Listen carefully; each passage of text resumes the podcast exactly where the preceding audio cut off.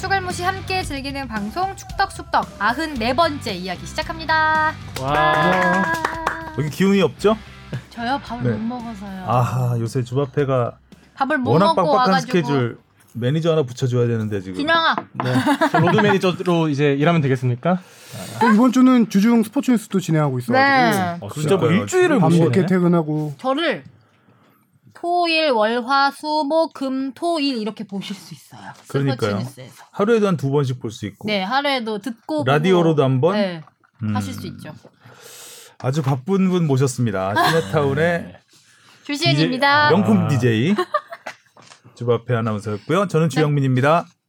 안녕하세요. 저는 뽕자, 뽕작가 박진영입니다. 뻑 작가 마스크 아. 일주일 아 맞다 마스크 내려도 되죠 마스크 이제? 혼자 쓰시고 지금 아 일주일 쉬었다고 완전 감 떨어졌네. 거의 냉동 인간이 돼버린 느낌이에요. 네 안녕하세요 사과 전문 하성룡입니다. 자 오늘은 네, 아 드디어 드디어 터졌습니다. 그니까 많이 터졌죠. 터질 게 터졌다. 네 번 터졌죠. 야 한반도 푸스키, 한반도 푸스키, 한반도 푸스키라는 와, 또 케인 데브라이너. 별명 참 많아. 아, 케인 데브라이너. 네. 음, 오늘 축덕쑥덕은 손흥민 이야기. 네. 그리고 아, K리그 이제 정규 라운드 끝나면서 상하위 split 나뉜 이야기 나눠보도록 하겠습니다. 어, 지금 다들 이렇게 막 힘겨운 상황이긴 한데 가장 힘이 없는 분, 네. 저분. 이분 어떡하죠? 누구죠? 누구죠? 뽁 작가 뽕 작가요? 지난주에 저희가 뽕 작가가 이제 면접 네. 보러 갔다 아. 왔다고 했는데 그사 그새 떨어져 갖고 왔더라고요. 아, 좀 아니 기대 그새 떨어져. 어, 아니 기대를 어디 부풀 틈도 또 주지 않고 하필 또 방송에서 말씀해 주셔서 음. 아주 아, 고맙게도 길을 좀- 오랜만에 연락 오시는 분들도 계시더라고요. 아 길을 네. 불어넣기 위해서 한 건데 음. 아 길을 불어넣어도 안 될 정도니까 아니 뭐 또 준비하는 과정에서 이것저것 또 배우고 또 맞아요. 근데 뽕 작가가 참 밝아요. 네, 그래서 제가 농담도 하는 건데 네. 좋습니다. 슬퍼하지 마. 뭐 기회는 언제나 있는 거니까요. 하지 마. 네. 노노노. 축덕 숙덕에서도 별로 보내고 싶지 않아요, 사실. 저도 여기 남고 싶어서 음. 네. 말이 길어지네요. 괜히. 그런 걸로 해 그냥. 됐어. 이제 잊으려고 했는데 다시 기억 나버렸어. 이제 다 떨쳐냈는데. 음. 아, 묻지도 않은 광탈 소식을 전해주는 바람에 아 이따 그 저희 댓글에서 물어보신 분이 계셔가지고 네. 하위 그때 얘기하려고 떨어졌죠. 했는데 아, 실토를 하고 말았습니다. 홍진우님 떨어졌습니다. 네. 자 힘을 불어넣어 주시고요. 중간에 자, 나오는 그럼, 것보다 일찍 털고 가는 게 나아요. 맞아요. 일찍 터는 게 나아요. 자 그럼 먼저 댓글부터 듣겠습니다. 네, 어디든지 님이요. 카니자 선수 성이 이 씨였나요? 이정범 선수와 형제였나 봐요. 하하하하. 아, 지난주에 이제 카니자 1990년 이탈리아 월드컵 이야기하면서 그 카니자 선수 별명이 바람의 아들이었거든요. 아, 그럼 아, 형제. 그래서 이제 이종범 선수를 떠올린 것 같은데 이정우 선수는 혼란이 좀 카니자가 한 3년 정도 앞서죠. 그 별명이. 어. 예, 이종범 선수는 93년 정도에 데뷔를 했고 나이도 아마 한 3살 정도 많습니다. 카니자 선수가. 그러니까 바람의 형. 바람의 형 어. 그리고 바람의 아들은 이종범. 이정범. 손자는 이정우. 음, 그렇습니다. 자, 그다음이요. 템네님이 제가 딱 90년도부터 축구를 보기 시작했습니다. 황선홍, 홍명보라는 당시 기준 미래 한국 축구의 두 기둥이 등장했던 월드컵이다. 그 이상도 그 이하도 아니었던 월드컵이었죠. 그 뒤에 또 있습니다. 당시 아버지의 걸쭉한 욕설과 함께 내뱉으시던 짙은 담배 연기가 함께 기억납니다. 티아고 오피셜 소리 질러. 좋다. 거피셜 소리 질러. 근데 이러다 진짜 수원 강등 당하는 거 아닌가 싶어서 너무 무섭네요. 이 젠장알이라고 말해도 되나? 축구판은 늘 고통을 주니 리버풀이 잘 나가니 수원이 고꾸라지네. 그리고 최강희 감독님 선수 시절 말씀하실 때 말인데요. 탈모는 건드리지 마시죠 진짜 상당히 좀 의식의 흐름대로 쓰신 듯한 느낌이. 네. 아니 저는 진짜 이 앞에 쓰셨던 아버지의 걸쭉한 욕설과 함께 내뱉으시던 짙은 담배 연기. 음. 아마 저도 이거 이거와 비슷한 풍경이 아니었을까. 음. 제 모습도. 아, 아버지를 회상하시는 게 아니라 네. 예. 제- 저의 그때를 좀 생각해 보면 보면 음 맞습니다. 그 정도로 좀 답답했던 음. 때였긴 했죠. 자 다음이요. 주님보다 주시은님이요. 오늘 손흥민은 king god general emperor 충무공 majesty hyper ultra fantastic extreme genius 화룡점정 master mode네요. 캬 마음이 웅장해집니다. 음 맞습니다. 어. 한반도. 다음이요. 우리 동네 고양이 순시민님이 댓글 소개 듣다가 2002년 중국에서 유학할 때 북한 유학생이랑 기숙사 로비에 있는 TV로 같이 월드컵 보던 기억이 나네요. 학교에 북한 유학생들과 그들을 인솔하던 아저씨들이 많았는데 중국 맥주를 홀짝거리며 함께 봤던 그 서먹서먹했던 기억 갑자기 불현듯 떠오르네요. 한국 경기는 아니었다고. 음, 2002년 월드컵 때 중국이 처음 나왔죠. 아. 월드컵에 처음 나와서 아, 망신을 당했죠. 아이고.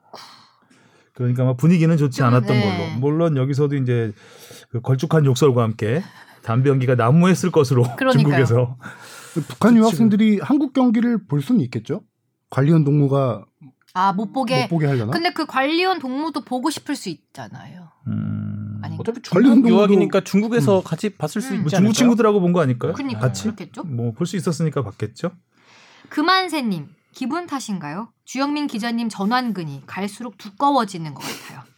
운동하시나요? 아니 이걸 보고 하성룡 기자가 전완근이 어디죠 이렇게 물어보더라고요. 전완근은 이제 팔뚝을 얘기하는 거고 아 여기 아니, 제가 좀 운동을 예전에 했었는데 지금 코로나 19 때문에 피트니스가 문을 닫는 음. 바람에 지금 3월 이후로는 그 바벨을 들어본 적이 없습니다. 근데 갈수록 두꺼워지는 것 같다고. 기분 탓입니다. 저는 이 댓글 보고 주영민 기자님 제일 처음 해봤을 때가 떠올랐어요. 약간 늦게 합류하셨잖아요. 근데 축덕에. 네. 근데 이제 봤을 때 아, 함부로 까불면 안 되겠구나. 아, 음, 예전에 후배들 많이 어, 했을 것 같다. 아 조심해요, 조심해요. 전완근을 전완근 봤구나. 씨, 전완근. 완근이 선배님. 네. 완근 형. 자 다음이요. K7 마니아님. 주바페 혼자 다 하고 있네요. 잘했어요. 아, 이분 이렇게 늘 남기시더라고요. 스브스 관리자 시네타운 알고, 있- 알고 있군요. 잘했어요. 주바페 화이팅 기대할게요. 늘 이런 형식으로. 네. 이분 아시나 봐요. 이분도 아니, 그러니까 댓글을 되게 많이 달아주셔서 누, 누군지는 모르고 늘 이런 네, 네. 아. 식으로 댓글을 달아주시더라고요. 되게 이- 이런 식이라 하면 그러니까 이게 형식. 잘했어요 이렇게. 네, 형식이. 아, 이분이 약간 그 SBS universe의 한 축을 담당하고 계신 것 같아요. 매번 그래요? 이 아나운서분 출연하시는 곳에다가 다 댓글을 이렇게 어, 약간 이런 많이 식으로 달아주시더라고요. 잘했어요. K7 이런 매니아. 식으로 다시더라고요. 음. 감사합니다. 네. K7 매니아면 7번을 들어보시는 분 같은데. K가 KBS였나요? 자, 댓글이 점점 이제 주바페 매니아들로 네. 도배가 되고 있는데 음, 아닙니다. 많이 달아주십시오. 네. 하성룡 기자도 있으니까요. 전환근도 달아주시고 네. 하성룡 기자는 뭐 대퇴부 쪽이라도 어떻게 보이진 않지만 두껍습니다. 어, 왠지 다음 주에 달릴 것 같아요. 음. 자 이쯤에서 차 한잔 하겠습니다. 축덕다방의 주문하신 라떼 나왔습니다.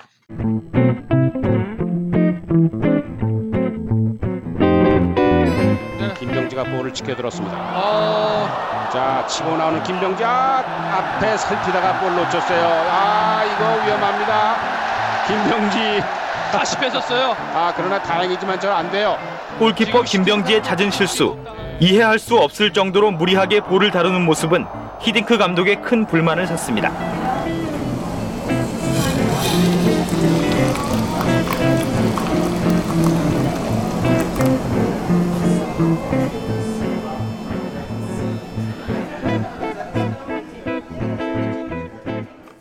이 경기를 하성룡 기자는 봤을 거고 네. 뽕 작가는 저는 자료 화면으로만 봤죠. 음, 어, 왜요? 나이 속였으니까 충분히 자료 화면 아니라 볼 수 있는 거 아닌가?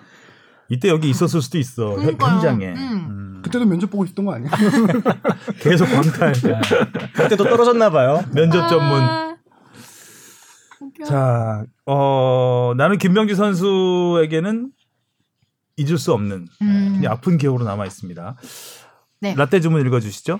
다비드리님이 아 우리 정기원 해주시는 분이죠 남겨주셨어요. K리그 레전드 골키퍼 김병지의 드리블 질주 사건 한번 주문해 보려고 합니다. 최근 인기 유튜브 콘텐츠인 가짜 사나이 면접을 보는 김병지 전 선수의 모습이 나왔는데 소신을 지키는 면접으로 화제가 되었네요. 더불어 선수 시절 팬 서비스 미담도 다시금 올라오기도 했었습니다. 허나 오점이라면 오점일까요? 파라과이 드리블 사건. 헤더골을 넣은 장면도 있었지만 드리블 사건이 워낙 임팩트가 세서 다른 진기한 기록은 가려져 보이네요. 최근 한일 월드컵 개최 이야기에 이어 21세기 초반의 그때 그 라떼 주문 한번 해봅니다. 주바페 지금 여기는 축덕쑥덕입니다. 네. 어, 저도 그 시네타운 생각- 시네타운인 줄? 어. 이게 습관이 완전 봐요. 톤이 이제 어. 아, 그 통통 튀는 그 발랄함이 사라진 아니, 것 근데- 같아서. 아, 멘트 다음에 뭐 시그널 노래 나오고 해야 돼. 아니, 근데 음, 이구마 제가 씨가 약간 피아노 쳐야 될 것 같아요. 그 시네타운을 조금 바꿔놓긴 했어요. 음악 듣겠습니다. 김병지의 돌격. 아니 아련 아련함은 뭐 없었어요. 이런 분위기로. 아련함 네. 없었어요. 어, 약간 좀 음, 아니, 은은한. 느낌이 좀 들었습니다. 네, 사연은 아, 또 그렇게 읽어야죠. 알겠습니다. 네. 어, 김병지 돌격 사건. 돌격 앞으로 음, 아주 굉장히 짧은 시간이었지만 네. 굉장히 오랫동안 회자되고 있는 장면이고 이 상황을 좀 이해하려면 좀 히딩크 부임 이전 상황부터 좀 설명을 드려야 될 것 같습니다. 어, 1998년 프랑스 월드컵에서 김병지 선수가 강력한 인상을 남기죠. 네. 특히 네덜란드전에서 5대 0으로 참패를 당했지만 김병지 선수는 12개의 유효 슈팅을 막아내면서 어, 극찬을 받습니다. 혼자서. 어, 당시 히딩크 감독이 경기 직후에 한국 골키퍼가 너무 뛰어나서 음. 더 많은 골을 넣지 못했다고 할 정도로 김병지 선수에 대한 강한 인상을 음. 아, 내비칩니다. 어, 히딩크 감독이 사실 한국 대표팀 감독을 맡은 뒤에도 한국에 월드컵에 나갈 골키퍼가 있다는 건 참 좋은 일이다. 음. 라고 말했을 정도로 어, 김병지 선수를 잊지 않고 있었습니다. 그리고 1998년은 김병지에게 어, 또 하나의 잊지 못할 순간을 남기게 되죠. 음. 한국 프로축구 축구사에 길이 남는 골키퍼 필드골. 이게 필드골, 1998년 포항과 플레이오프 2차전에서 후반 추가 시간 코너킥 상황에서 헤딩골. 아 헤딩이라고 하면 이제 혼나죠 이정찬 기자. 헤더. 헤더. 헤더골을 터뜨리면서 아, 골키퍼 최초의 필드골을 터뜨리게 되죠. 이후에 김병지는 골 넣는 골키퍼라고 불리게 됩니다. 어, 그쵸. 실제로 진짜- 페널티킥도 되게 많이 타, 음. 차고 그러시지 않았나요? 어, 그건 이제 그 이, 이 이후에, 이후에? 이후에 이 필드골 이후에 김병지의 공격 본능은 점점 더 배가 되기 시작하죠. 약간 시대를 자신감이 또 생겨서 앞서가셨어. 그러신가? 자신감이 많이 그쵸, 올라왔죠. 이때 이제 전 세계적으로 약간 골 넣는 골키퍼의 좀 그런 골키퍼들이 이- 세계적인 이게- 골키퍼들이 막 나타나기 시작해요. 어. 콜롬비아 1994년 월드컵의 이기타, 아, 이- 음. 콜롬비아의 이기타. 콜롬비아. 음. 이 선수는 뭐 공을 잡으면 페널티 박스 안에서 차는 법이 없습니다. 무조건 몰고 나와요. 그리고 하프라인도 넘어가요, 심지어. 그러면 아니. 수비수들이 뒤에 가서 골문 앞에서 수비하는 경우도 많고. 골키퍼는 아, 그 명언이 있죠. 네, 주바페가 지난주에 골키퍼는 만든. 골대를 비우면 안 돼요. 골문을. 그러니까. 김명식 골키퍼가 제일 싫어할 말일 거예요. 어, 시은 어, 복음 네. 1장 2절. 아마도 이기타 골키퍼가 김병지 선수에게는 굉장히 이상적인 골키퍼였을 음. 것 같아요. 이기타는 굉장히 순발력이 좋고, 아, 공, 골도 되게 잘 막았어요. 네. 굉장히 순발력 좋고, 아, 잘 맞고, 발재간도 좋고, 좋고. 어, 그랬기 때문에 괴짜 골키퍼라 그랬잖아요. 발재간이 얼마나 좋냐면, 어, 중거리 슛이 날라오는데, 자기 정면으로 날아오니까 손으로 안 막고, 발로 막아요? 덤블링을 해갖고 발로 막았어요, 뒤로. 진짜로요? 뒤로 아예 앞으로 전방 그게 굉장히 낙법하듯이 유명한 해서 장면이거든요. 전설의 두 발로 막았어. 두 네. 발로. 네, scorpion kick으로 불려. 아, 나 그거. 봤어. 전갈슛. scorpion kick. 음. 네. 저희 봤어요, 발롱도르에서도 한번 그런 했었죠. 식으로 네. 그러니까 약간 좀 정말 괴짜 같은 골키퍼였는데 아, 세계적으로 뭐 그 물론 이제 가끔씩 실수를 하기도 하지만 어 발재간도 좋고 골도 잘 막는 골키퍼로 유명했습니다. 머리숱 많은 골키퍼. 아, 네. 음. 머리 긴. 그렇죠. 그. 골 넣는 골키퍼 조금 간단하게만 멕시코의 캄포스 골키퍼 아 캄포스도 있었죠. 캄포스 있는데 98년 우리와 상대했던 그렇죠. 그 선수는 공격을 어느 정도로 했냐면은 아예 골키퍼를 전방에 보고 후반에 공격수로 나가기도 했어요. 맞아요. 네, 캄포스 골키퍼. 그리고 그 선수가 키가 170 정도밖에 안 네, 되죠. 되게 작아요. 어, 저 골키퍼 치고 작네요. 굉장히 작고 그러니까 순발력으로 승부하면서 발재간도 좋은 그리고 또 98년 월드컵에 또한 명 있죠. 칠라베르트. 칠레- 칠라베르트. 칠라베, 아 파라과이 칠라베르트. 네. 칠레 칠라베르트 말고 칠레는 파, 국적을 펠라베르트겠죠 칠레는 펠라베르트인가? 아, 어, 이 많다. 선수는 이제 드리블보다도 킥 능력이 너무 좋아서 프리킥을 전담했습니다. 골키퍼가 네, 골키퍼가 프리킥을 전담했어요. 프리킥과 페널티킥을 네. 다 거의 전담했어요. 아마 이 선수가. 제가 찾아보진 않았는데 골키퍼 중에서 가장 많은 골을 넣었을 거예요. 제 기억으로 이 선수가 통산 골이 60골이 넘어요. 어. 그리고 그러니까 대표- 페널티킥과 네. 프리킥을 이 선수가 전담을 할 정도로 대박. 굉장히 많은 어, 많이 골을 뭐, 넣었던 음. 걸어오셨어요. 진정한 골 넣는 골키퍼였죠. 그 노이어는 최고 그냥- 골 넣는 골키퍼 하면 이제 칠라베르트 골키퍼고 그래서 이런 네. 분위기 속에서 이제 김병지 선수가 골을 딱 넣으니까 아, 이제 한국이 같은 또 반열에 오르는 거죠. 음. 공격하는 골키퍼로. 어, 그러면서 이제 공격 본능을 조금씩 발휘하기 시작합니다. 공을 몰고 나가죠. 아이고야. 근데 김영지 선수는 발기술이 정말 좋은 선수입니다. 음. 그 얼마 전에 유튜브에서도 나왔는데 키 55m 지점에 물통을 갖다 놓고 막- 드럼통 같은 거 갖다 놓고 그 골킥을 해가지고 거기다가 집어넣습니다. 네, 네, 봤어요? 네, 저는 봤어요. 예. 그러니까 그 정도로 정확하고 발기술이 굉장히 좋은 선수고 또이 킥력 뿐만 아니라 드리블 연습도 굉장히 많이 했어요. 음. 자기 관리를 워낙 음. 또 잘하시는 분이니까요. 자, 이런 상황이었고요. 어, 이때 이제 98년 월드컵이 끝나고 99년부터 무서운 후배가 급성장하기 시작하죠. 3살 어린 이훈재 선수가 98년과 99년 수원 삼성의 우승을 이끌면서 김병지와 김병지의 라이벌로 떠오릅니다. 음. 아, 김병지는 1999년 20경기 32실점, 2000년에는 31경기 38실점, 부진하죠? 네. 예. 반면에 이훈재 선수는 0점대 방어율을 기록하면서 급속히 치고 올라옵니다.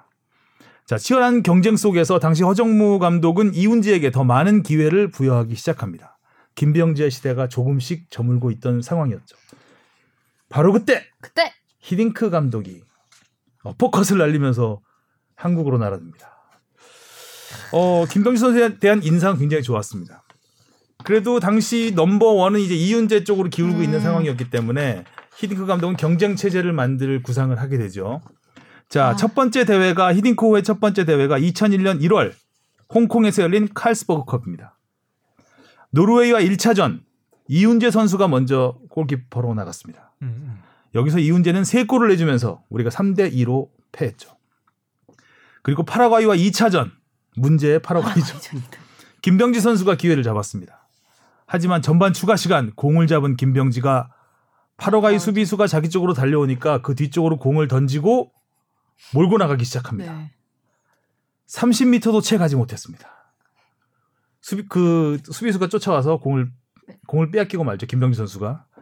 김병지가 그때 그 장면이 굉장히 뭐 많은 화제가 됐는데 김병지 선, 선수가 이제 잽싸게 돌아서 유턴을 해서 돌아갔을 거 아니에요. 그때 히딩크 감독 바로 앞에서 돌아갔습니다. 하필이면 공을 뺏긴 지점이 딱 우리 히딩크 감독 벤치 바로. 앞에서. 벤치 앞. 어. 근데 히딩크 감독이 보통 이제 골문이 비어 있으니까 그 상황에서 계속 골대를 바라보면서 있어야 되는데 히딩크 감독은 뒤, 뒤로 돌아섭니다. 그냥 보지도 않고. 아주 상징적인 네. 굉장히 상징적인 넌 끝이다라는 약간 메시지를 전달하듯이 서로 등 돌린 네. 거죠 그때부터. 그리고 벤치에 앉아 있던 핀 베어백 코치 머리를, 머리를 감싸쥐고 떨굽니다. 거기서 이제 김병지 선수의 운명이 미래가 결정이 된 거죠. 거기서 한 가지 더. 박항서 박항- 코치가 예, 당시 예. 벤치에 있었어요. 음. 히딩 감독이 돌아서자마자 박항서 감독은 그때 일어날까 일어날까 말까 하다가 안절부절. 어, 안절부절 하다가 히딩 감독이 벤치 쪽으로 다가오니까 일어나가지고 옆에서 같이 표정이 이제 일그러지고 그때 그 이후에 이제 베어백 코치가 머리를 감싸쥐고 그 장면이 음. 아주 아직도 생생해요 그 장면이. 그 뒤에 오는 썰이 이제 히딩크 감독이 박항서 코치 보고 당시 코치 보고 왜 이렇게 저 선수는 앞으로 나가냐니까 박항서 코치가 아, 저 선수 가끔 그렇다 앞으로 나간다 이렇게 또 설명했는 것도 있죠. 어, 김병지 선수는 그 다음 달에 열린 두바이컵에서 그 덴마크전에 아, 마지막 기회를 얻고 뭐 마지막이라고 하기엔 그런데 이 기회를 덴마크전을 끝으로 한동안 히딩코 명단에서 빠졌습니다. 김병진이 이를 악물었습니다. 2001년 K리그 무대에서 25경기 24실점, 다시 0점대 방어율을 기록합니다. 6년 만입니다. 이렇게 잘하니까 안 부를 수가 없겠죠. 히딩크 감독은 다시 11월 달에 김병지를 부릅니다. 그리고 기회를 줍니다. 이렇게 해서 2002년 들어서는 월드컵 개막 직전까지 이훈재와 번갈아서 골문을 지키면서 음, 주전 경쟁을 이어갑니다. 근데 결과적으로 보면 김병지를 쓰겠다는 것보다는 이훈재의 이훈재를 자극하기 위한 쓰임새가 아니었을까. 결과적으로는요. 못 나갔으니까 2002년 월드컵에 그랬던 것 같습니다. 어, 히딩크호가 본격적인 상승세를 타기 시작한 5월 스코틀랜드전 4대 1로 이겼잖아요. 안정환의 반지 세리머니가 탄생한 날. 아, 이때 골키퍼가 김병지였습니다. 음. 그리고 그 다음 경기인 잉글랜드전 1대1 무승부 경기 이훈재. 이제. 그리고 월드컵을 앞둔 마지막 평가전 프랑스전이었죠. 3대 2로 아주 잘 싸우고 졌는데 김병지 골키퍼였습니다.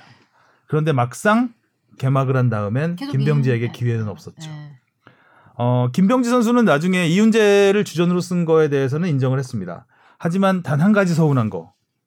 자기는 3, 4위전에는 뛸 줄 알았답니다. 음, 왜냐하면 일단 3, 4위전이라는 건 큰 부담은 없는 경기잖아요. 그렇죠. 어, 4강까지 올라가서 사실 어떻게 보면 3, 4위전 이벤트 경기 비슷한 거잖아요. 네. 뭐 동메달을 따로 주는 것도 아니고 그리고 실제로 3, 4위전에서는 백업 골키퍼에게 기회를 줘요. 예, 보통. 주고 이제 보통 기회를 아. 못뛴 선수들에게 배려를 하는 그렇죠. 경우가 많이 있어요.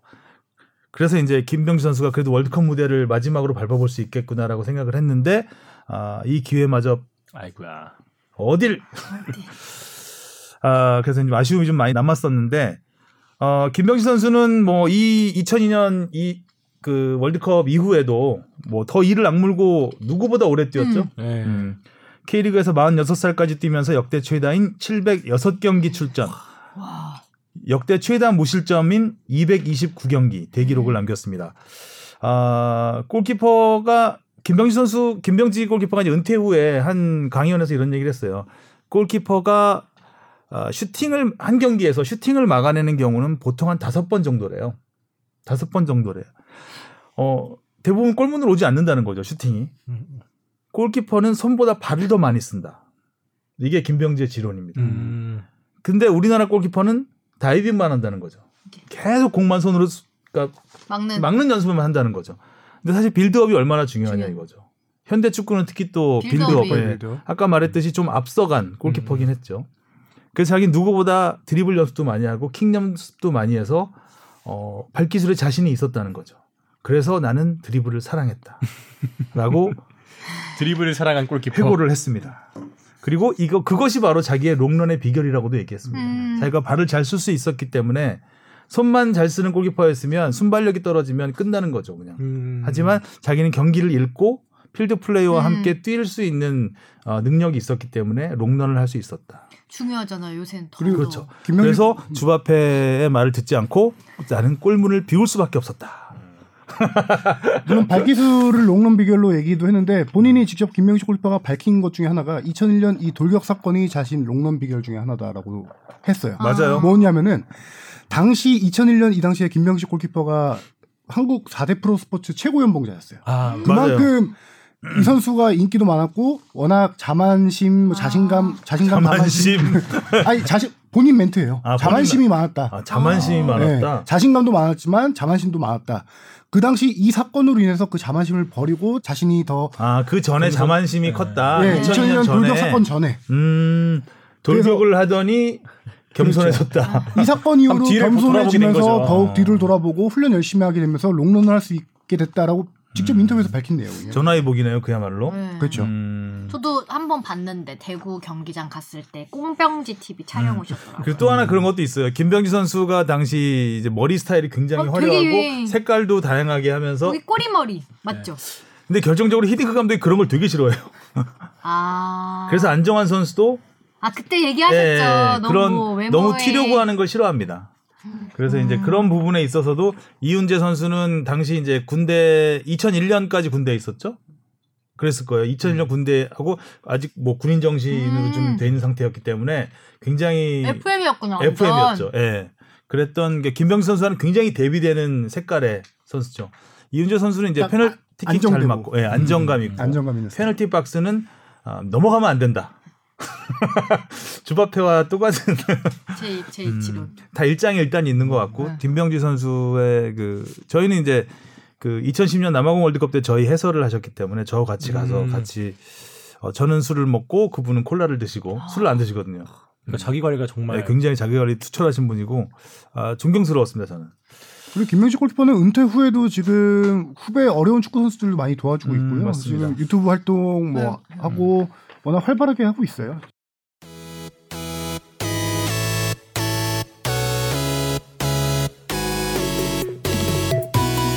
여러분은 지금 축덕숙덕을 듣고 계십니다. 쭉 들어주세요. 자, 저희 질문 받아볼까요? 무엇이든 물어보세요. 앙. 앙도 톤이 낮아졌어. 아니에요. 제가 제일 높은데 그래도. 스네타운 아니 미워할 거야. 이번 아이디가 아, YJDD LF8578님 네. 얼마 전 강원과 인천의 경기를 보는데 구장 잔디 상태가 정말 말이 아니더군요. 강원같이 패스 많이 하는 팀에게 잔디 없는 맨 땅에서 경기를 치르는 건 핸디캡 아닌가요? 게다가 원정도 아니고 홈 경기였는데 장마라 관리가 어렵다고 쳐도 맨 땅이 될 정도로 되는 건 방치 수준 아닌가요? 종목은 다르지만 야구장의 잔디는 나쁜 컨디션이 아니던데 경기를 보는 재미를 반감시키는 K리그 잔디 관리 좀 화가 납니다. 야구에서의 잔디와 축구에서의 잔디 관리가 어떻게 이렇게 차이 나는지 궁금합니다.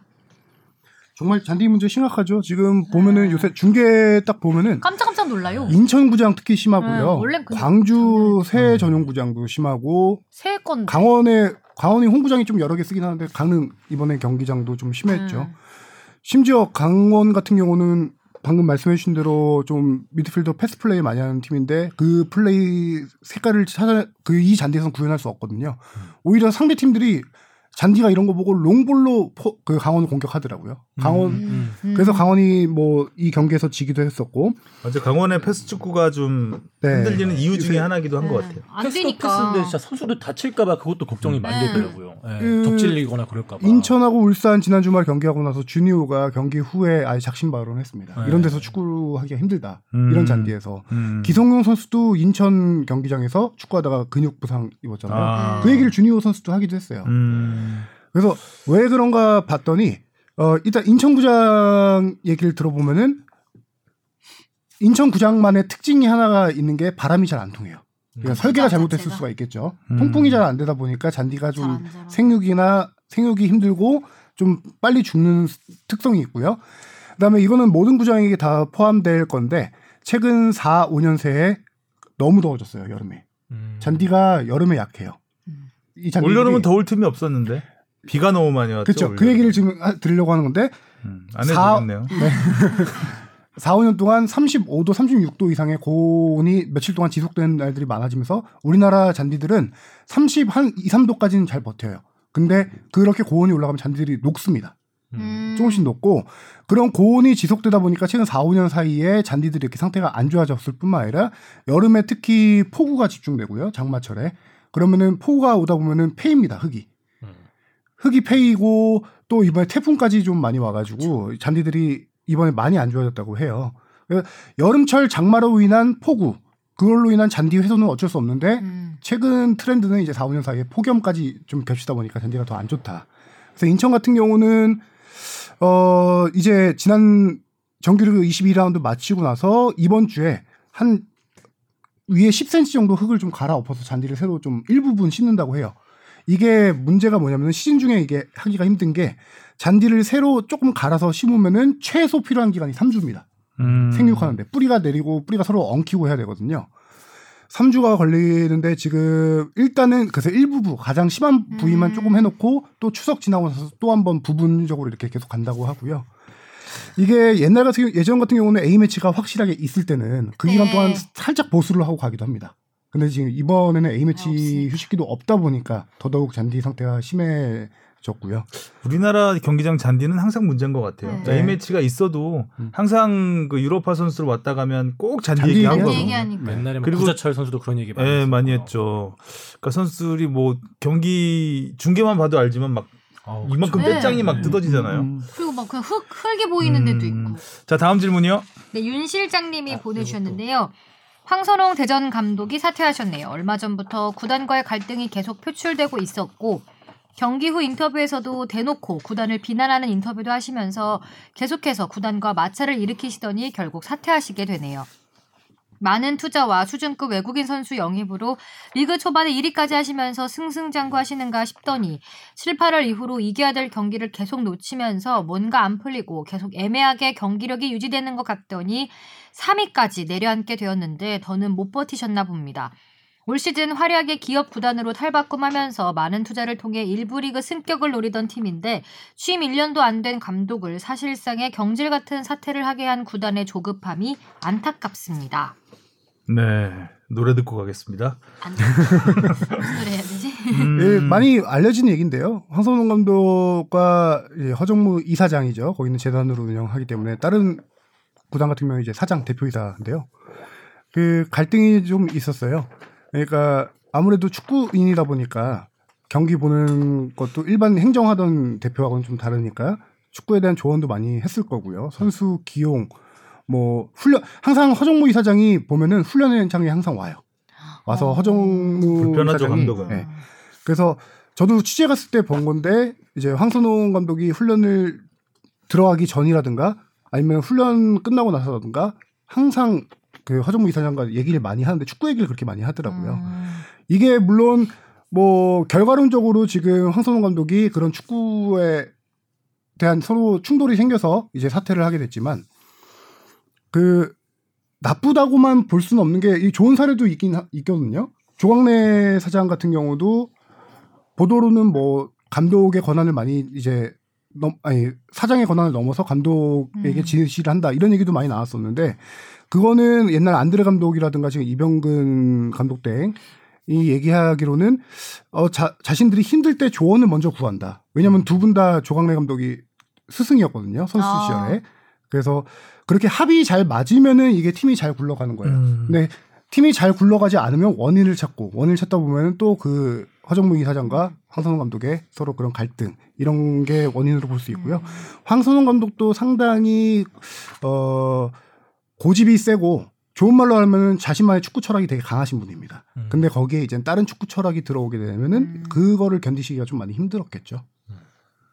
근데 문제는 황선홍 감독 사퇴 이후의 구단의 이제 행보입니다. 어, 조민국 전력 강화 실장을 감독 대행으로 선임을 했거든요. 네. 어, 조금 이거에 대해서 말이 많은데 뭐냐면 황선홍 감독이 사퇴한 직후에 감독 후보로 조민국 감독이 후보로 올라왔습니다.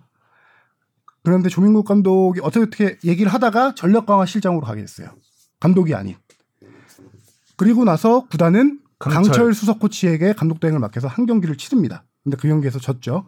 그러니까 바로 전력 강화 실장인 조민국 감독 대행을 대행으로 다시 올려서 한 경기 또 치러서 또 졌죠. 문제는 감독 대행을 맡기는 게 보통 사례 다른 팀 같은 경우는 기존에 있던 수석 코치들이 감독 대행을 한- 맡는 음. 경우가 많아요. 왜냐면은 그동안 한 시즌 동안 이끌어왔던 팀의 선수들 분위기 음, 이런 화- 거를 미리 알고 있어야 되거든요. 감독 대행이란 말 자체가 소방수잖아요. 그 지금 위기를 헤쳐나가야 되는데 그러면 어느 때보다 더 이 필요한 시간 뭐라 그 뭐라고 하죠? 적응하는 시간, 구단에 새롭게 적응하는 시간을 최소화할 수 있는 게 감독 대행의 장점이거든요. 팀을 모르는 사람이 온 거죠 한마디로. 그렇죠. 그렇죠. 외부인이 와서 감독 대행의 대행이네. 그렇죠. 감독 대행 대행. 말로는 전력 강화 실장에서 감독 대행이 됐다라고 하는데 전력 강화된 시점도 황선우 감독 사퇴 이후에 된 그러니까요. 거였고요. 아, 구단을 제대로 파악하기도 시간도 음. 부족한데 감독 대행을 맡았다. 여기다가 한 가지 더 문제는 수석 코치가 기존에 황선홍 감독을 보좌하던 강철 수석 코치가 지금 하고 있어요. 한마디로 어. 지금 선수들은 혼란인 거예요. 감독의 말을 들어야 되는지 계속 말을. 팀을 이끌어오던 수석 코치의 말을 들어야 되는 거지. 음. 약간 투톱 시스템이 된 거죠. 아. 기존 어 아. 그러니까 지금 선수들도 혼란이 있을 거고요.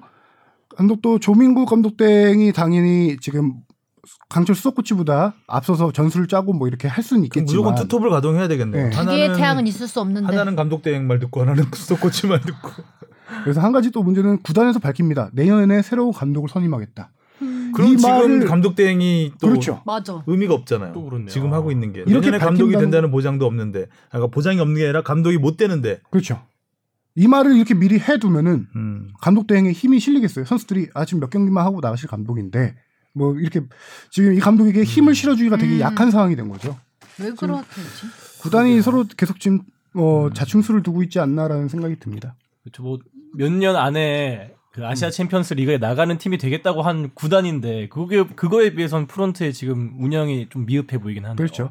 게다가 지금 전력 강화 실장으로 데려왔다는 것은 구단의 뭐 향후 몇 년간의 이제 전력 강화를 좀 맡기겠다라는 의미이긴 한데 조민국 감독 대행이 지금 남은 경기에서 예를 들어서 플레이오프까지 진출하지 못할 정도로 팀 성적이 떨어진다. 음. 그러면은 감독 대행을 그만두고 전력 강화 실장으로 또 돌아가도 면이 안 서는 상황인 어, 거죠. 이상한데요? 음, 전력을 약화시키고 강화 실장으로 간다.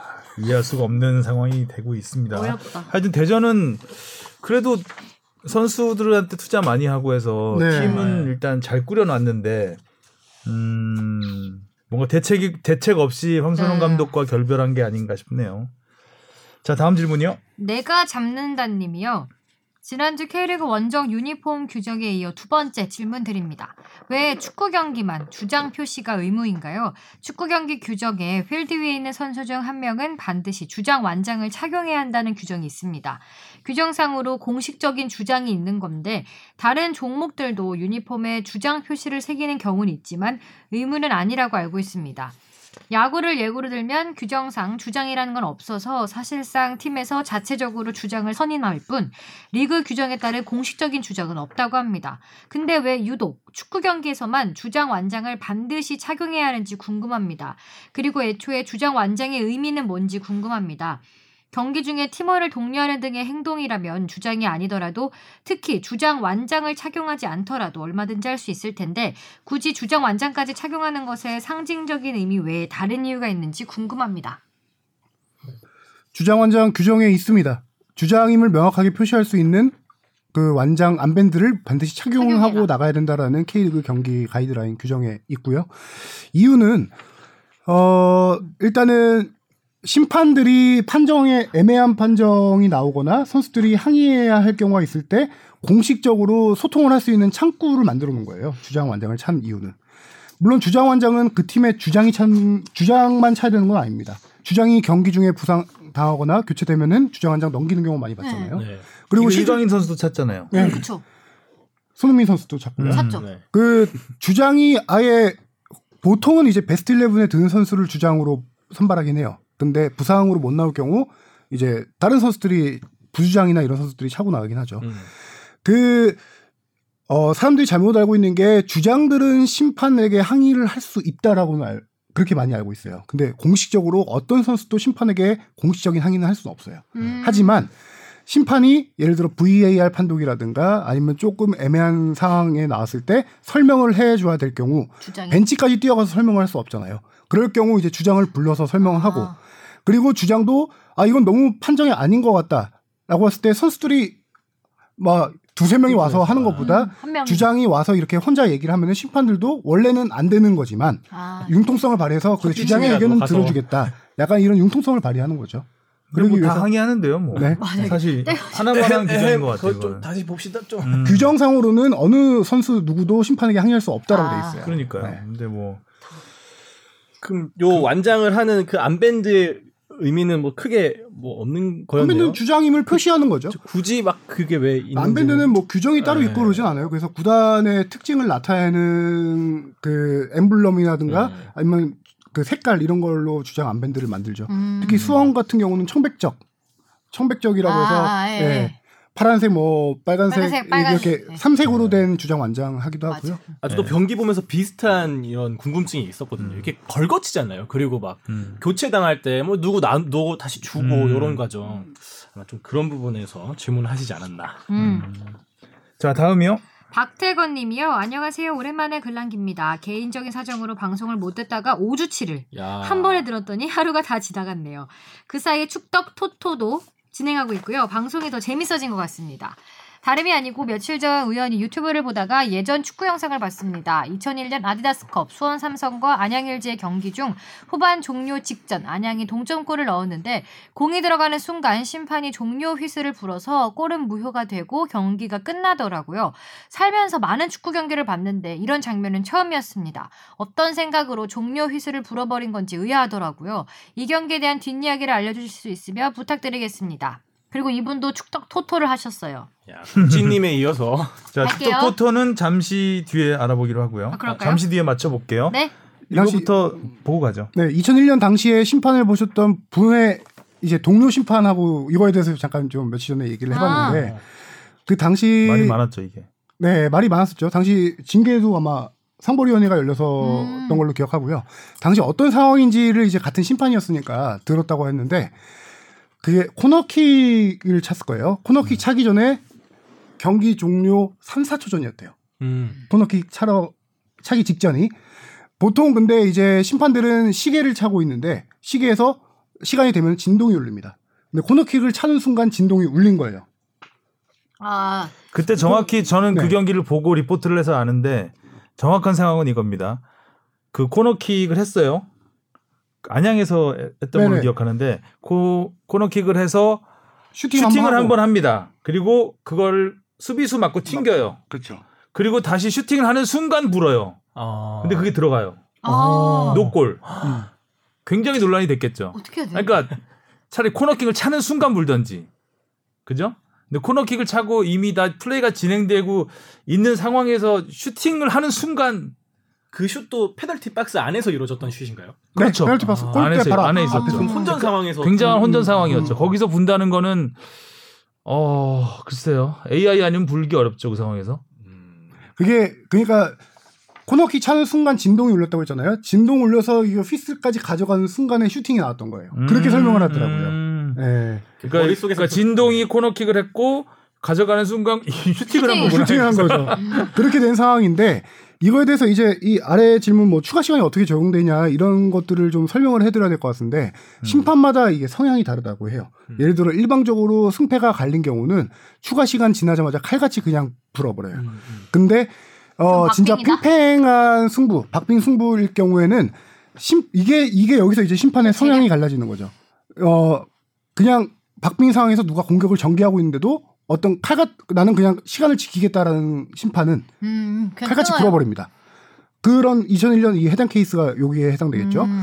하지만 뭐 많은 심판들이 대다수가 마지막 공격 전개까지는 인정해 주는 걸로 추가 시간을 적용을 많이 그렇게 그렇죠. 한다고 해요. 이런 상황에서는 그게 심판 예. 음, 말이 안, 좀 너무나 어이없는 그때까지 보지 못했고 그때 이후로도 보지 못했던 상황입니다. 이거 진짜로. 맞습니다. 음, 그래서 그래서- 굉장히 그때 논란이 많이 됐고 이게 또 뭐 승부가 갈린 상황도 아니었고 아마 이게 동점골이었죠. 예, 동점골이 되는 상황이었습니다. 그래서 뭐 얼마나 중요한 골이에요, 음. 이게. 승점 결국 1대 1점이. 0으로 됐겠 아, 뭐 1대 0은 아니었나? 예, 결국은 저, 진 거죠. 네. 한점 차로. 어, 그래서 굉장히 이게 그 파장이 꽤 오래 갔습니다. 음. 이 부분은. 그리고 이때가 또 오심이 막 겹쳐요. 안 좋은 일은 겹쳐서 오잖아요. 음. 이거 말고도 또 여러 가지 오심들이 막 나옵니다. 음. 옵사이드 아닌데 옵사이드, 핸드볼 아닌데 핸드볼 나오고 뭐 그런 상황이었기 때문에 굉장히 좀 K리그가 곤혹스러웠던 시기였습니다. 이때가. 또 이제 2002년 월드컵을 앞두고 뭐 심판이 이러면 되네 막 이런 리포트들도 음. 많이 나오고 했던 상황이었습니다. 자, 그런 의미에서 우리 축독 토토, 토토 예측을 해보겠습니다. 제가 말할게요. 자, 출발하시죠. 포항 상주 포항 승 정답. 딩동댕, 전북 부산 전북 승 딩동댕. 오우, 파열이 웬일이죠? 음. 성남 광주 무승부 삐, 서울 대구 대구 승 서울승. 인천 울산 아니죠 무승 무승부였죠. 아 무승부였나요? 네, 무승부. 나도 틀렸네. 인천 울산 무승부 삐. 이걸로 해야지. 아, 이거 버전 누르는 것 같아요 지금. 아, 50%의 확률인데 틀렸어. 강원 수원 강원 승 삐.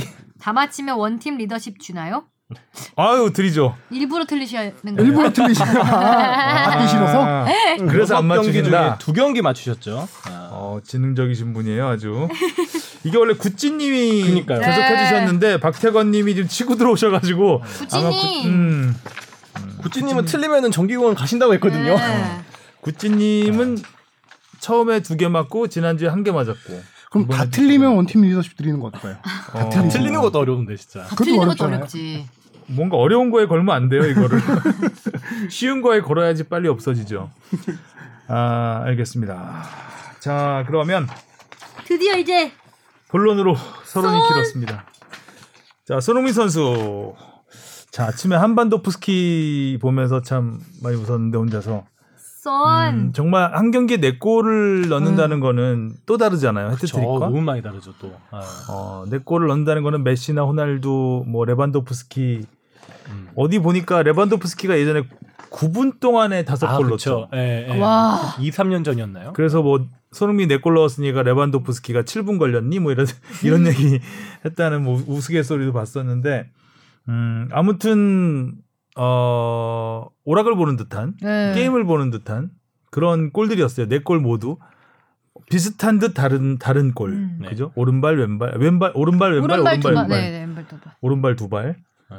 이게 흐름이 있는 것 같아요. 저는 이 경기 라이브로 보면서 일요일 저녁 제가 그냥 근무 날이어서 음. 이제 기사를 준비 이 기사를 써야 돼서 준비하면서 보고 있었는데 전반까지만 해도 솔직히 경기를 대충 봤어요. 너무 지루했거든요. 음, 네, 맞아요. 음. 손흥민 선수 골이 첫, 첫 슈팅. 네, 네, 네. 그렇죠. 그 전에 옵사이드 한 번 있었고. 아니 근데 이게 왜 실질적인 첫 슈팅이라고 할 수는 없지만 왜냐면은 케인의 두 골이 옵사이드로 취소가 됐어요. 그러니까요. 아. 어, 슈팅은 옵사이드는 슈팅으로 안 잡히니까. 음. 그래서 어 손흥민 선수 활약도 별로 없고 해서 전반 이렇게 보고 있다가 막판에 한 골 넣더라고요. 근데 음, 음. 그 골이 워낙 멋졌잖아요. 예, 공이 어, 나가는 스피드가. 듯한 네. 나가는 듯 길었지만 손흥민 선수가 쫓아가서. 수비수 뒤에서부터 뛰어서 속 역전해서 넣고 그러고 있다가 이제 후반에 뭐 한 골 더 넣으면 좋겠다라고 생각하고 있는데 한 골 넣고 헤트트릭까지 하고 이 기운이 뭔가 기운이 있었어요 흐름이 음. 손 이날 경기에 따라서 손흥민 선수가 저는 다섯 골까지 좀 봤거든요 음, 음, 그래서 음. 실시간으로 카톡 축구팀 이정찬 선배랑 김영현 선배랑 카톡하면서 한골더한골더 서로 뭐 이러면서 음.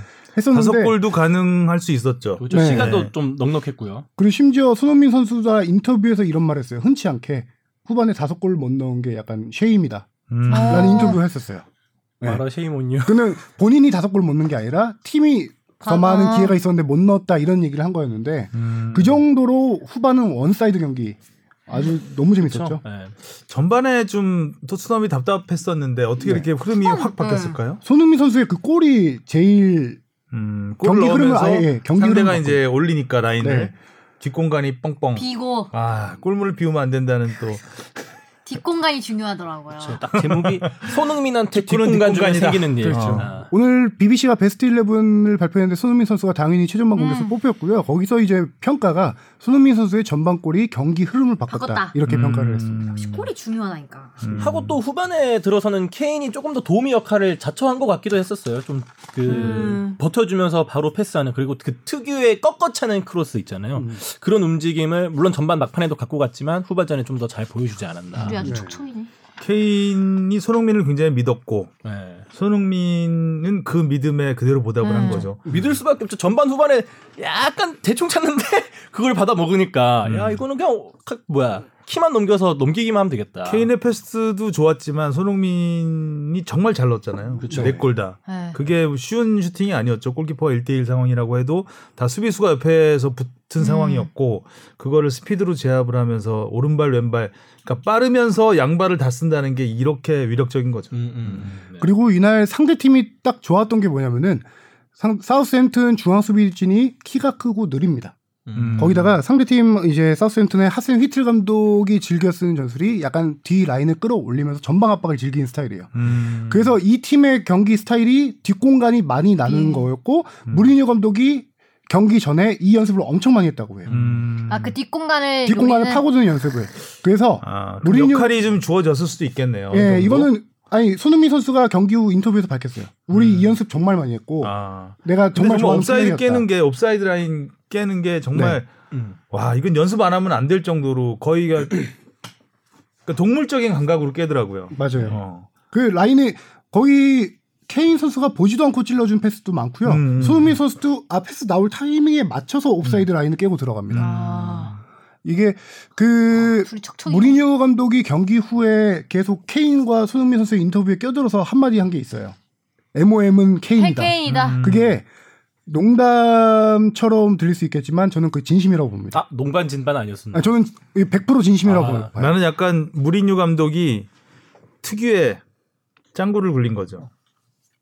손흥민에 대한 MOM은 아무도 의심하지 않아요. 그렇죠. 근데 케인을 띄워주면서 기 살려주고. 네, 케인의 길을 살려주면서 우리 케인이 어, 음. 손흥민은 칭찬을 자기가 칭찬하지 않아도 모두의 칭찬을 받을 수밖에 없는 경기를 했잖아요. 케인을 띄워줌으로써 MOM은 너다라고 해주면서 이제 케인을 잡는 거죠. 음. 마음을 사로잡는 거죠.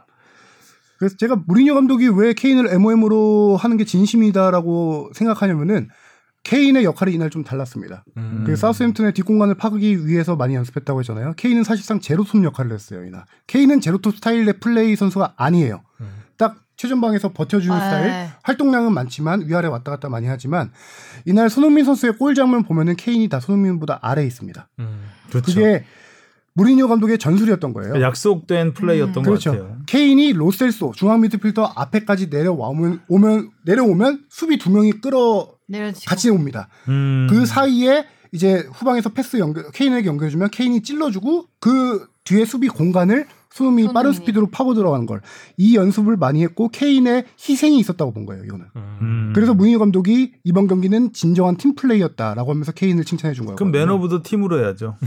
man of the. match가 아니라. MOM이 아니고. 그리고 무리뉴 감독이. 아, 그럼 이주의 감독을 본인으로 뽑아달라. 네. 무리뉴 감독이 그 실질적으로 이 전술을 약간 좋아해요. 레알 마드리드 시절에서도 그 당시에 사우스햄튼도 너무 뻔히 보이는데 계속 당했다는 느낌도 들어요. 맞아요. 저 저쪽 라인을 입장에서 끝까지 안. 바꾸지 않고. 어. 음. 왜 아, 한두 번 당했으면 됐지 그걸. 한두 번 다- 똑같은 이 시스템 고집. 어. 그쵸 저희 뭐야 토트넘 팬 입장에서는 어 토트넘 잘했네 있지만 저는- 토트넘 팬 입장에서는 욕 정말 많이 했을 거예요. 전 잘 모르니까 해외 축구는 음. 물어봤어요. 막 동기 오빠한테 그 팀이 원래 그렇게 이인권. 예, 잘 뭘 동기 오빠 하나밖에 없으면서. 잘 못, 못할, 못하는 거냐, 이렇게 스코어가 크게 차이 날 수가 있냐. 음. 그랬는데, 그 오빠도 잘 모르더라고요. 예, 아, 그럼 둘다 예상했어요. 몰랐다. 물어볼 사람한테 물어봐야지. 그 얘기 왜 꺼냈어? 갑자기 궁금해. 그러니까 잘 전술을 음. 막잘 안 받고 주합회가 더 많이 할 수도. 어, 그러니까 고집을 부렸다고 해서 그냥 어, 약간 좀 그런 전술 변화가 원래 없는 그런 팀이에요. 그러니까 제가 가끔씩 얘기하지만, 그러니까 강팀들이 강대강으로 붙었을 때 엄청난 스코어 차이가 예전에 그 아, 그쵸. 브라질 월드컵에서 독일이 브라질 7대 0인가요? 네. 1, 7대 1인가요? 예, 그 7대1 말도 안 되는 점수가 나올 수 있는 7대1 거는 그야말로 자존심이거든요. 음. 니네 때문에 전술 안 바꿔줘. 음. 해볼 테면 해봐. 우리도 나간다. 이렇게 되면 이제 계속 똑같은 걸로 나가는 거지. 음, 이것도 그런 거. 그런데 사우스햄튼이 그 정도 급은 아닌 것 같은데 좀 그죠? 음. 음. 하고 또 워낙 또 손흥민 선수가 스피드가 빠르다 보니까 그러니까 골 넣었을 때는 되게 아니. 뭐 어떻게 보면 쉬워 보이긴 하는데 음. 그 아, 어려 어려운 슈팅이었어요. 네, 막 골들이. 라멜라도 비슷하게 1대1 찬스가 한 번 났었거든요. 이 음. 뒷공간이 뚫리면서 그때는 이제 또 골키퍼가 어느 정도 치고 나오면서 커팅할 수 있는 시간이 되더라고요. 음. 근데 손흥민 선수가 이렇게 타타타타 뛰어나다 보니까 골키퍼도 이거를 내가 나가야 될지 말아야 될지 판단도 빠르게 안 서고 하면서 음. 그게 왜냐면은 손흥민이 왼발 오른발 다 쓰기 때문에 골키퍼 판단이 힘든 거예요. 어디로 살지 아, 모르니까. 왼발잡이라고. 생각한다면은 그렇죠. 아, 왼발잡이라고 생각을 아예 하고 있으면은 각도를 그쪽 왼발 슈팅 못하게 잡고 잡고 나올 수 있는데 모르니까 그러니까 어떤 각도에서도 양발로 거죠. 다 때리니까. 아니 근데 네. 이렇게 차이 날 거면은 아예 내려 앉아가지고 딱 빗장 수비 해버리면 그러게 말이에요. 경기는 재미 없을. 수 있지만 뭐 우리가 돈이 그렇잖아요? 없지 어, 가오가 없냐? 어. 음. 저는 왜 그랬을까? 소- 이날 확실히 손흥민의 스프린트가 저- 엄청났죠. 음. 이 경기 이날만 90몇 분, 90분 동안 31번의 스프린트를 했습니다. 와. 3분마다 한 번씩 뛰었다는 거예요. 최고 스피드가 36km, 네, 35km 정도. 35km. 네. 그날 이날 31번, 31번의 스프린트를 한 게 프리미어리그 뭐 2라운드까지밖에 진행 안 했지만 한 경기 최다 공동 1위입니다. 음. 그 아스널 웨스트햄전에서 저기 오바메양이 31번 한 적 있고요. 음. 네, 이렇게 해서 지금 최다로 뛰었는데 근데 이게 또 세 경기 연속 풀타임이었잖아요. 그렇죠. 그죠? 네. 그러니까 불가리아 체력적으로도 원정까지 갔다 오고. 굉장히 지난 시즌보다는 음. 많이 올라와 있다고 볼 수 있는 것 같아요. 그리고 해리케인하고 또 최고의 최고 듀오. 듀오. 어. 네, 이것도 BBC에서 좀 자료를 밝히면서 좀 화제가 됐던 건데요. 최고 듀오지. 그 2015년 8월달에 손흥민이 토트넘으로 이적한 이후 스테 이후의 이제 통계입니다. 손흥민과 해리 케인이 서로 이제 어시스트를 해주고 골 넣고 이게 음. 24골을 합작했다는 거예요. 그게 음. 프리미어리그 전체 1위입니다. 그러니까 골과 도움을 두 선수가 동시에 기록한 거죠. 함께. 아니요, 그죠. 함께. 손흥민이 도움을 기록하거나 해리 케인이 도움을 기록해서 그러니까요. 해리 케인 내 말이 그거잖아. 아, 그 말인가요? 어. 예, 예. 두 선수가 골과 도움을 기록했다. 이거죠. 아, 예, 예. 두 선수가 함께 도움을 기록할 수는 있나요?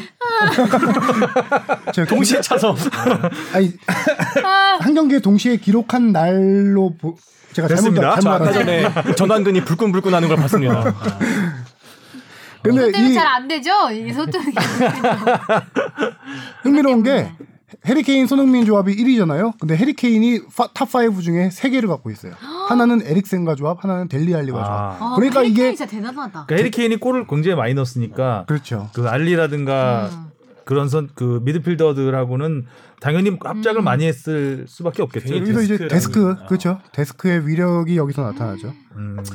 그리고 손흥민 선수가 이날 31번의 스프린트를 했다라고 하는데 약간 부진했던 에버턴전 리그 개막전 그때 두 배가 넘습니다. 에버턴전에서는 14번밖에 스프린트를 안 했거든요. 미친 듯 뛰었네. 네. 음. 두배 넣어서 그렇게 지금 네 골 넣은 게 지난 시즌 11 정규리그에서 11골 넣었거든요. 지난 시 지금 한 시즌 두 경기 만에 40번 한 30번 넣었어요. 거의 뭐 한 절반 가까이까지도 네. 그래서 두 경기에서 네 골, 한 경기 두 골 페이스면은 올 시즌 오. 76골 페이스? 어, 산술적으로 네, 여덟 거죠. 경기. 기적의 수학가. 운명적으로. 76. 76골. 메시가 몇 골이죠? 한 80골 정 이건 정규리그만 76골인데 아, 정규리그만 메시가. 아. 메시가 한 시즌에 100 보통 골 넘지 않았어요? 50몇 경기를 뜁니다. 네. 50몇 경기 뛰어서 60몇 골 넣어요. 음. 전성기 최, 때 최다가 한 70골 넘었던 것 같은데. 76골 넣으면 이거 발롱도르 피파 올해 선수 뭐 골든슛 다 그렇죠. 따겠죠. 어. 76골 행복해로, 너무. 웃기다 근데. 말도 안 되는 소리 이제 하지 맙시다. 76골 너무 웃겨. 음, 어, 손흥민 선수가 이제 4골이면은 오, 유럽 5대 빅리그에서 아시아 선수 최다골. 네. 어, 또 해리케인은 한 선수에게 네, 네네 노. 네 개의 도움을 한것또 프리미어리그 최초. 최초. 음. 많은 기록들이 나왔습니다. 네. 여기 뽕 작가가 손흥민 이 드립 폭발해서 아, 댓글 커뮤니티에 재밌는 거 손흥민 거. 편의점 개업 미니스탑. 미니스탑 미니스탑 손흥민이 최고다. 그다음 이건 뭔지 모르겠어요. 애덤 스미스 영국 경제학 연구 퇴출 손이 안, 보- 아 손이 아. 안 보일 리 없기 때문에 네, 보이지 않는 보이지 손. 보이지 않는 손. 손. 아, 음. 손만 보였죠 사실. 음. 난 애덤 스미스가 선수 이름인 줄 알았어요. 그래서 앨런 스미스라고 있었죠. 앨런 스미스. 아. 워낙 근데 철수 같은 이름이라. 음. 예. 네, 경제학이라고 하길래 아 그렇군요. 그 다음에 손흥민이 오늘 다섯 골을 넣지 않는 이유 그에겐 5점이란 없으니까. 아, 시네타운이었습니다. 네. 아무튼 그만큼 막 행복한 주말이었던 것 같아요. 이렇게 아. 막 웃으면서 모든. 얘기를 할 그리고. 경기 시간도 8시에 해가지고 어, 딱 보기 좋은 네, 시간. 안볼 수가 없는 시간이었잖아요. 아마 난리 났을 것 같아요. 막 소리 지르고 막 그러고 봤었는데 그리고 손흥민 선수도 얼마나 기념적이면은 공을 처음으로 챙겼습니다. 아. 그 사진도 어, 봤어요. 어. 저 행복해하는 경기 표정. 끝나고 휴리, 휴고 요리스 골키퍼한테 휴고 휴고 이러면서 공 달라고 외치더라고요. 음, 그리고 it's first time 그랬잖아요. 예, 처음 한 거라고. 어 무리뉴 케인이 MOM이다. 이거를 이렇게 글자로 쓴 거 보니까 케인이 mom이다. 네. 엄마. 손흥민은 dad냐? 아니요 무리뉴가 dad죠. 음. Son은 son이니까 아들. 케인은 엄마다. 케인도 웃긴 게 지난 시즌 도움이 두 개밖에 안 됩니다. 근데 한 경기에 네 개를 한 예, 거예요. 그나저나 이제 토트넘 일정이 좀 빡빡하잖아요, 계속. 네. 빡빡한데 지금 당장 리그컵 경기 상대팀이 음. 코로나 선- 확진 선수들이 많아서 지금 오. 당장 내일 경기거든요. 열릴지 안 열릴지 아직 내일하고 이틀 뒤에 또 경기가 있어요. 네. 근데 내일 리그컵 경기가 열릴지 안 열릴지 아직 안 열릴 결정되지. 높겠네요, 네. 그러면. 안 어, 해야 되는 거 아닐까? 유, 유럽 쪽 코로나는 지금 난리 났잖아요. 났죠. 근데 전망으로는 이게 리그컵이 일정이 밀리는 게 아니라 토트넘의 몰수승으로 끝날 가능성이 있다라고요. 아, 걔들, 아, 걔들이래. 만약에 상대팀에서 못 못, 나오니까. 나, 못 한다고 아. 하게 될 경우는 몰수승이 될 몰수승. 가능성이 높고 아니면은 감수하고라도 선수들 빼고 할 수도 있고 음, 그런 상황이죠. 그렇군요. 그리고 토트넘에는 이제 오랜만에. 대어가 하나 돌아왔습니다. 네. 빅네임이죠. 음, 가레스 베일 7년 만에 토트넘 복귀. 짠돌이 레비 회장. 통큰 변화? 과연? 과연? 가레스 베일이 근데 너무 물론 웨일즈 대표팀에서는 뛰었지만 네. 레알 마드리드에서는 그 놀았잖아요. 그 지난 시즌엔 쳤잖아요. 거의 못 뛰었다고 봐야 되고요. 음, 그래서 한 과연- 최근 2년 동안 이제 많이 못 뛰었죠. 과연 뭐 예, 예전처럼만 것인지. 하면야 네. 토트넘한테는 엄청난 도움이 될 것 같은데 네.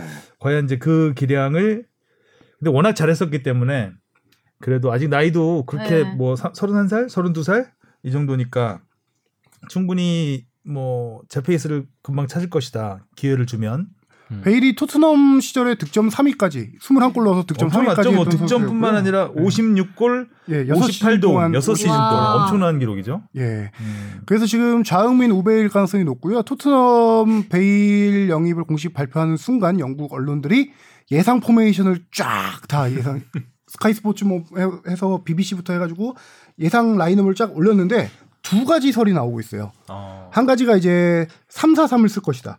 3, 4, 3백이요? 네. 3, 3-4-3을 쓸 것이다라고 예상을 하는 사람들은 이제 왜냐면은 레길론이라는 왼쪽 측면 수비수가 들어왔기 때문에 이 왼쪽 측면 레길론, 오른쪽 측면 도어티 이 풀백들이 공격 성향이 엄청 좋은 선수들이거든요. 윙백으로. 그렇죠. 이 선수를 아. 이제 공격력을 더 강화시켜 주기 위해서 차라리 3백으로 쓰고 이 선수를 양쪽 세우고 좌흥민, 중간 케인, 오른쪽 베일 해서 어. 또 화끈한 공격의 팀으로 가지 파이브 않을까. 백이 아니라 파이브 톱이 되고 파이브 톱이 될 수 있겠네. 약간 그런 개념으로 가지 않을까라는 전망이 있고요.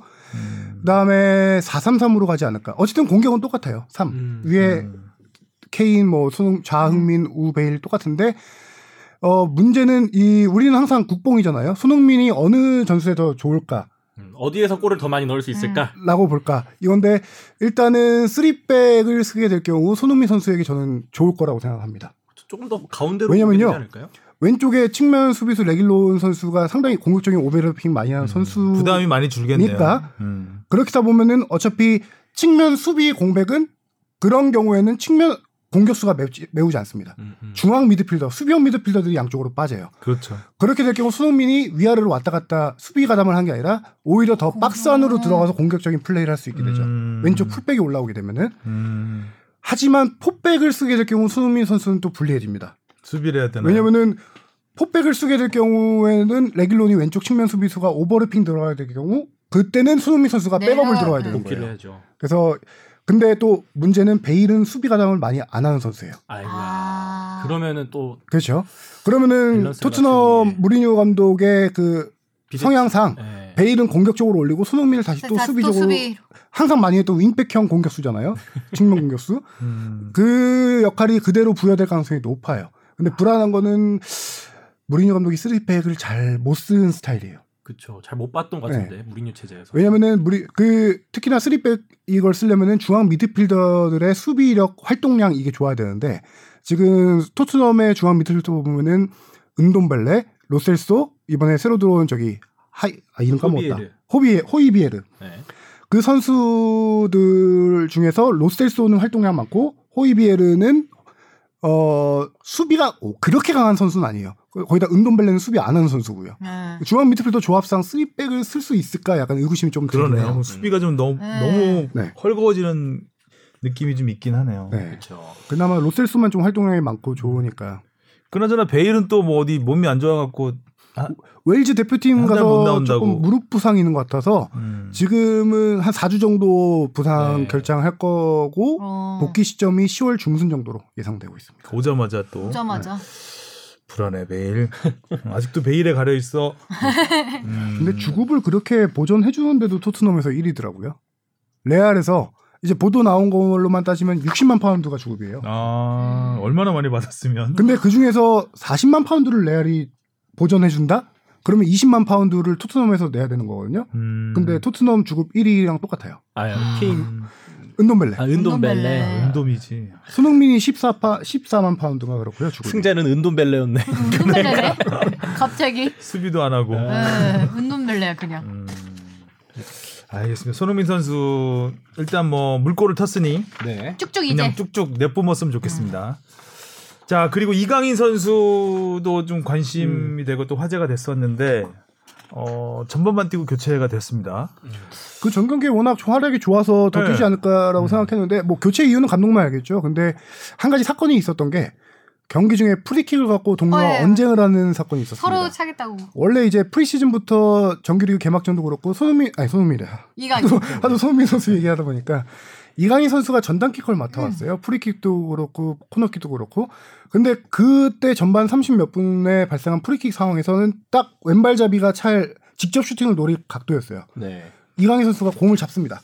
공을 잡고 자기가 차겠다고 하는데 가야라는 선수가 내가 차겠다라고 주장합니다. 그 선수는 풀백 선수인데 그 선수도 왼발잡이에요.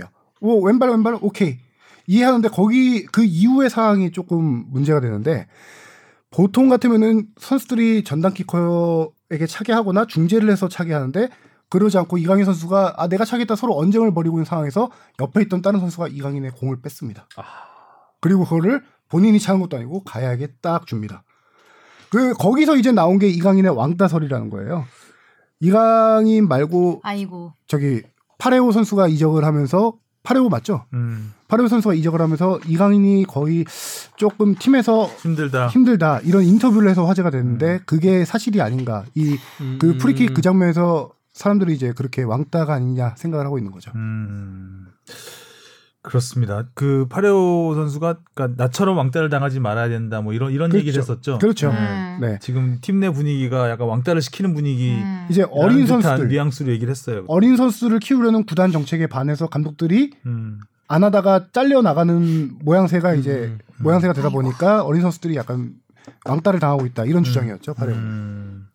아무튼 지금 여, 이제 19살이니까 이제 막 시작을 하는 선수인데 어, 심리적으로 이렇게 압박을 받는다면 좀 어려움이 있을 것 같기도 합니다. 잘 극복했으면 좋겠고 재계약을 아직 안 했죠? 지금 재계약 계속 지난주에 이정찬 기자가 잠깐 얘기했던 것 같은데 재계약을 되게 추진하고 있- 음. 추진은 하죠. 예, 네. 해서 되게 지금 민감한 시기긴 해요. 그러니까요. 네, 여기서 음. 프리킥 한번 뺏겨갖고 이강인 선수의 마음도 음. 좀 다른 팀에 뺏길 수도 있을 것 같기도 하고요. 아니 기회를 줬을 때 그렇게 확실하게 이강인 그쵸. 선수처럼 하는 네. 선수가 없는 것 같아요. 코너킥 네. 그때 킥 찬 거 생각해 보면은 패스하는 거 보세요. 네. 음. 기가 막힌데. 이강인 선수 제 포지션도 찾았고 저는 올 시즌 출전 시간만 충분히 보장되면 그러니까요. 커리어 하이 스탯 어. 음. 충- 충분히 생각해보면 찍을 수 있을 저 시즌이라고 커리어 하이가 얼마 안 보거든요. 되기 때문에 그렇죠. 두수 골이니까요. 있습니다 충분히. 예. 자 알겠습니다 해외파 아 그리고 황희찬 선수도 뭐 독일 분데스리가에서 후반에 네. 교체 투입된 이유는 있을까요? 1차전은 그래도 포칼컵에서 잘했는데 네, 아무래도 좀 제 생각에는 구단에서 황희찬 선수를 되게 중요시 생각을 하고 있고 음. 제 개인적인 생각으로는 그날 관중도 있었고 음. 부담감을 덜어주는 차원이지 않을까. 음. 리그 후반에 개막전은 관중들의 박수를 받으면서 들어갔다가 음. 황소가 흥분할 수도 있으니까. 음. 저는 뭐 다음 경기 충분히 선발로 나올 수 있다고 보고요. 움직임이 나쁘지 않았던 게 어, 측면으로 수비 제치고 들어가서 크로스 올리는 모습뿐만 아니라 저는 되게 인상적이었던 게 독일이 워낙 분데스리가가 피지컬이 좋은 선수들이 많거든요. 음. 독일은 그렇죠. 힘이 네. 정말 좋은 선수들이 많은데 중앙 하프라인에서 황희찬 선수가 공을 몰고 가는데 상대 선수가 두 손으로 황희찬 선수 잡아요. 음. 근데 그거를 잡힌 상태에서도 끌고 가요? 가다가 나머지 상대 수비 선수가 넘어져요 결국. 그리고 와서 공을 몰고 가. 진짜 소다. 그걸 보고 네티즌들이 네티즌 소다 저건. 진짜 소다. 그 놀이공원에 황소가 가면은 쟁기를 끌고 가듯 어. 놀이공원에 가면 그 네. 투우 게임 같은 거 있잖아요. 소 타고 하는 거. 그 장면에서 소다. 그야말로 불 같은 투혼을 네. 발휘. 그 장면에서 관중들의 박수가 좀 나오기도 했고 아. 예. 그런 본인의 캐릭터를 잘 보여준 첫 경기 아니었나. 음. 몬스터 같다 몬스터. 네, 앞으로 기대를 하겠습니다. 자, 그러면 이제 K리그 알아보겠습니다. 네. 주바페 브리핑. 22경기의 정규 라운드가 모두 끝나고 상하위 스플릿이 결정됐습니다. 승격팀 광주가 극적으로 6위로 올라서며 파이널 A 진입을 확정했고요. 지난 주중 경기에서 패해 7위로 내려갔다가 주말 경기에서 성남을 꺾고 막차를 탔습니다. 반면 강원은 주중 경기에서 잠시 6위로 올라섰다가 주말 경기에서 11위 수원에게 충격적인 역전패를 당해서 파이널 B로 내려갔습니다. 흔들리던 2위 전북은 선두 울산과 맞대결에서 2대1 승리를 거둔 데 이어 주말에 부산까지 잡으면서 울산과 격차를 승점 2점으로 좁혔습니다. 득점 선두 울산의 주니오는 두 경기 연속골로 24호 골을 기록했습니다. 2위 세징야와는 10골 차고요. 포항은 상주와 난타전 끝에 4대 3으로 승리를 거두고 자리를 맞바꿨습니다. 포항이 3위, 상주가 골득실에서 뒤진 4위입니다. 포항의 팔로세비치는 해트트릭을 기록했고 예비역 병장 강상우는 8호 도움으로 1위로 올라섰습니다. 8골찌 싸움도 뜨겁게 진행됐습니다. 주중 경기에서 최하위 인천이 이기고 11위 수원이 패해 승점이 같아졌다가 주말 경기에서 반대로 수원이 이기고 인천이 패하면서 다시 승점 3점 차가 됐습니다. 노장 염기훈 선수가 코너킥과 프리킥으로 도움 2개를 추가해서 수원을 구했고요. 여기에 9위 성남과 10위 부산이 나란히 2연패를 당하면서 9위부터 12위까지 승점 차는 4점으로 좁혀졌습니다. 8골찌 싸움판은 더욱 커졌죠? 지난주에 두 경기가 있어가지고 네. 정신 없죠 뭐 읽으면서도 브리핑 어, 두 배. 이게 헷갈리고 막. 이겼다 졌다 이겼다 졌다. 네. 음. 와, 근데 강원 아니 그럼 순위표가 요동을 쳤습니다 지난주. 그렇죠. 워낙 또 이 승점이 다 빡빡하게 음. 진열돼 있기 때문에 음, 결국 승자는 광주. 광주. 진짜 와. 강원이 주중 경기 이기면서 6위로 딱 올라섰을 때만 해도 음. 강원이 가겠구나 했었는데 강원이 또 수원한테 그렇게 충격적으로 패하면서 광주가 어, 6위로 final A에 뭐 승격한 첫해 final A로 올라섰습니다. 일단 뭐 챔피언스리그까지 노려볼 수 있는 음, 승격 첫 해고요 사상 첫입니다. 구단 아. 창단 후 사상 첫 첫. 뭐 네. split A 진출입니다. 박진섭 리더십. 예. 야. 근데 이날 경기 끝날 때까지만 해도 광주 선수들이 올라간지 몰랐어요. 아. 8경기장 맞아요. 상황을 예. 아직 모르기 때문에. 음.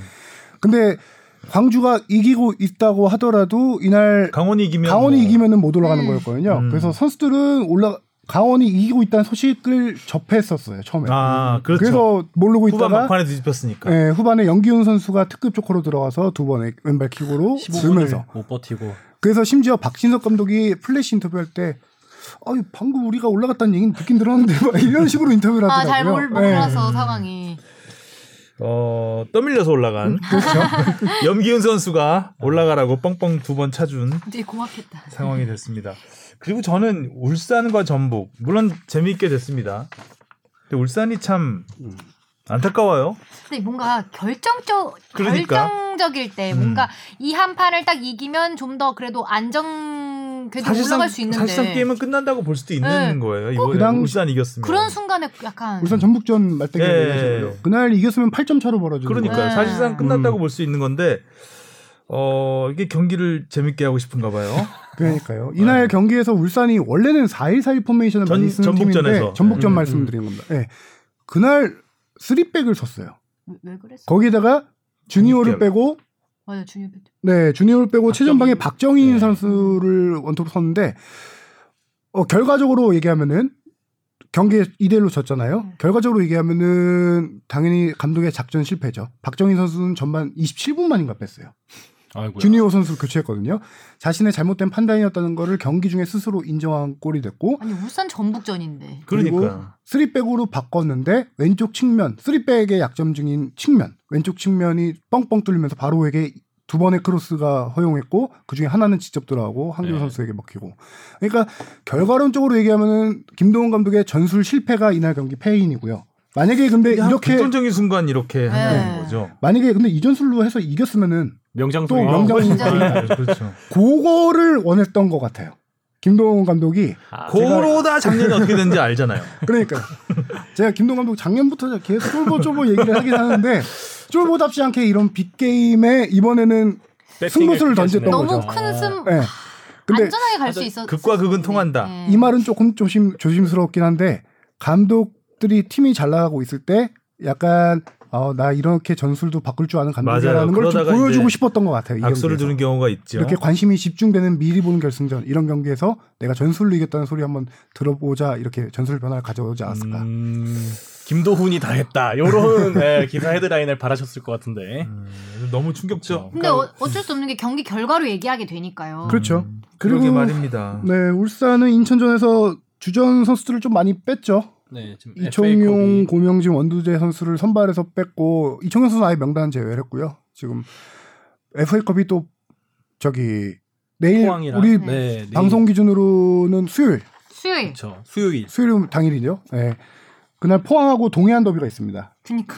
이 경기를 위해서 선수들을 좀 많이 빼다 보니까 경기력이 좋지가 않았어요. 음. 이날 음. 거기다가 울산이 경기력이 좋지 않은데다가 인천이 경기력이 많이 올라왔어요. 음. 인천 조상원 감독이 팀을 잘 만들더라고요. 어 맞아요. 음. 이날 경기는 결과적으로 졌지만 팽팽했다고 네. 보거든요. 음. 어, 그래서 지는 거 아니야 이런 생각했습니다. 음. 저는. 음. 지금 인천과 수원, 부산의 강등 싸움이 될 것 같은데 인천 또 어떤 드라마 쓸지. 음. 2점밖에 차이 안 전적으로 또 3점이구나. 성남도 지금 22점이라서. 예, 그럼요. 진짜. 지금 뭐 아래쪽에 또 승장이 빡빡하게 몰려 빡빡해요. 있습니다. 음. 진짜 12와 11위가 당하는 게 너무 차이가 커요. 예, 예전에는 이제 승강 플레이오프라도 있었는데. 음. 그리고 지금 저는 이 12만 경기에서. 조성환 감독을 조금 더 좋게 평가하고 싶은 게 무고사 선수를 아예 안 썼습니다. 음, 음. 무고사 선수가 벤치에 있었어요. 문제는 근육통 부상이 약간 있었는데 음. 울산전 경기 잘했어요. 욕심내서 이 선수를 넣어서 무승부라도 하고 싶은 생각이 있었을 것 같은데 장기적으로 하위 split 경기 나머지 경기들을 보고 무고사 선수 끝까지 아끼더라고요. 음. 네, 재밌을 것 같습니다. 이제 네. 하위 split, 상위 split 다 재밌을 것 같아요. 그렇죠. 음. 만약에 이 경기가 2대 0, 3대 0 했으면 아예 안 넣을 성, 안 넣는데 음. 1대 0이었기 때문에 1대 0인데도 안 넣었다. 그거를 제가 이제 높게 좀 평가하는 거죠. 음. 저도 포항- 이쁘게 졌다 요 말씀이시네요. 음. 예. 포항 경기도 아주 재밌었고 팔로세비치의 헤트트릭. 네. 음. 야, 이날은 일류첸코 선수가 경고 누적으로 못 나왔잖아요. 음. 네. 그래서 최전방에 저기 팔라시오스 선수가 최전방을 씁니다. 아. 그리고 섀도우 공격수로 팔로세비치가 팔로세비치. 섰죠. 어, 저는 여기서도 이제 팔로세비치가 이날 세 골을 넣어서 헤트트릭을 완성했지만 김기동 감독의 어떤 선수 보는 선수를 기용하는 능력, 선수 그냥 용병술이라고 하죠. 그걸 좀 더 높게 평가한 게 용병 4명 중에 팔라시오스가 가장 기대만큼 활약을 못했던 선수예요. 음. 근데 이 선수를 끊임없이 포지션 변경을 계속 시킵니다. 원래는 측면 공격수였는데 중앙 미드필더 약간 섀도우 공격수 쓰면서 이 선수가 경기력이 살아났거든요. 근데 이날도 최전방 공격에 나와서 전방 압박 잘해주고 경기 잘했어요. 어, 잘했죠. 네. 선수를 이렇게 살리는 능력이 있는 감독이구나라는 생각이 하고. 들었고요. 음. 김도훈 감독님이 듣고 싶었던 얘기가 이런 얘기였을 텐데 선수 잘 쓴다. 예. 사실상 포항도 근데 이날 경기 조금 쉬어가는 경기로 음. 봐도 됐었을 것 같아요. 심지어 쉬어가는 경기에서 예. 아, 4골 넣고 아우. 4대 3으로 이겨. 빨간 양을. 나성용 기자. 왜냐면은 일리첸코 경고는 좀 못 나오죠. 팀의 중심 주장인 최영준 선수도 못 음. 나왔죠. 거기다가 송민규 선수는 서브로 뺍니다. 네. 음. 약간 쉬게 하는. 울산과의 FA컵을 좀 더 집중하겠다라는 거였는데 극장골이 나오면서 아, 승리까지 F컵에서 가져갑니다. 다음에 울산과 포항인가요? 예, 네, 울산과 포항. 배우 동현도 수요일에. 그래서 두 팀이 또 데뷔되겠는데. 그래서 두 팀이 이번 주말 경기에 약간 주전들을 많이 아, 뺐던 거였죠. 어, 그래서- 그래서, 네. 결국엔 하성룡 기자님은 어, 이번에 FA컵에서 포항이 이긴다. 포항이 이긴다? 아 그럼 울산 이기죠. 아니 근데 진짜 모르겠어요. 왜냐면은. 또 동해안 더비니까 또. 예, 포항이 지난 시즌에 울산의 발목을 많이 잡았는데 올 시즌은 울산이 두 번다 계속 이겼어. 다 이겼죠. 음, 맞아요. 네. 음. 그렇습니다. 자 그런 의미에서 우리 다음 주 우리도 토토 한번 해보죠. 토토 할까요? 음. 전염됐어. 완전. 네. 그래서 주말 경기. 음. 근데 이거 왜 해서 뭐 하죠 우리? 제일 못 맞히는 사람이 음. 커피 사기. 어 음. 커피. 아, 아 우리끼리 그냥 청취자분한테 쏘기. 아니 여러분들도 궁금하실 수 있어요 토토. 음. 좋습니다. 그러면 수원과 서울. 저는 무승부. 한 명씩 돌아가서 빠르게 아, 따다다닥 따다다닥 얘기할까요? 할까요? 네. 나는 수원 서울 서울승. 무승부. 저도 무승부. 무승부. 아, 승부. 와. 부산 강원 강원승. 강원승. 저 무승부. 무승부. 오. 성남 인천 무승부. 인천승. 인천승. 무승부. 오. 아이, 다, 다 무승부 아니에요? 아, 그, 그. 아 지금까지는 다 무승부네요. 음. 대구 울산 울산승. 무승부. 저 무승부. 울산승. 오. 다르네. 상주 전북 상주승. 무승부. 무승부. 전북승. 자 마지막으로 포항 광주 포항승. 포항승. 포항승. 무승부. 아, 무승부 많이 하시는. 것 같은데. 알겠습니다. 다음 주에 채점에서 점수표 네. 공개하기로 하겠습니다. 자 오늘 여기까지 하겠고요. 다음 주에 뵙겠습니다. 수고하셨습니다. 고생하셨습니다.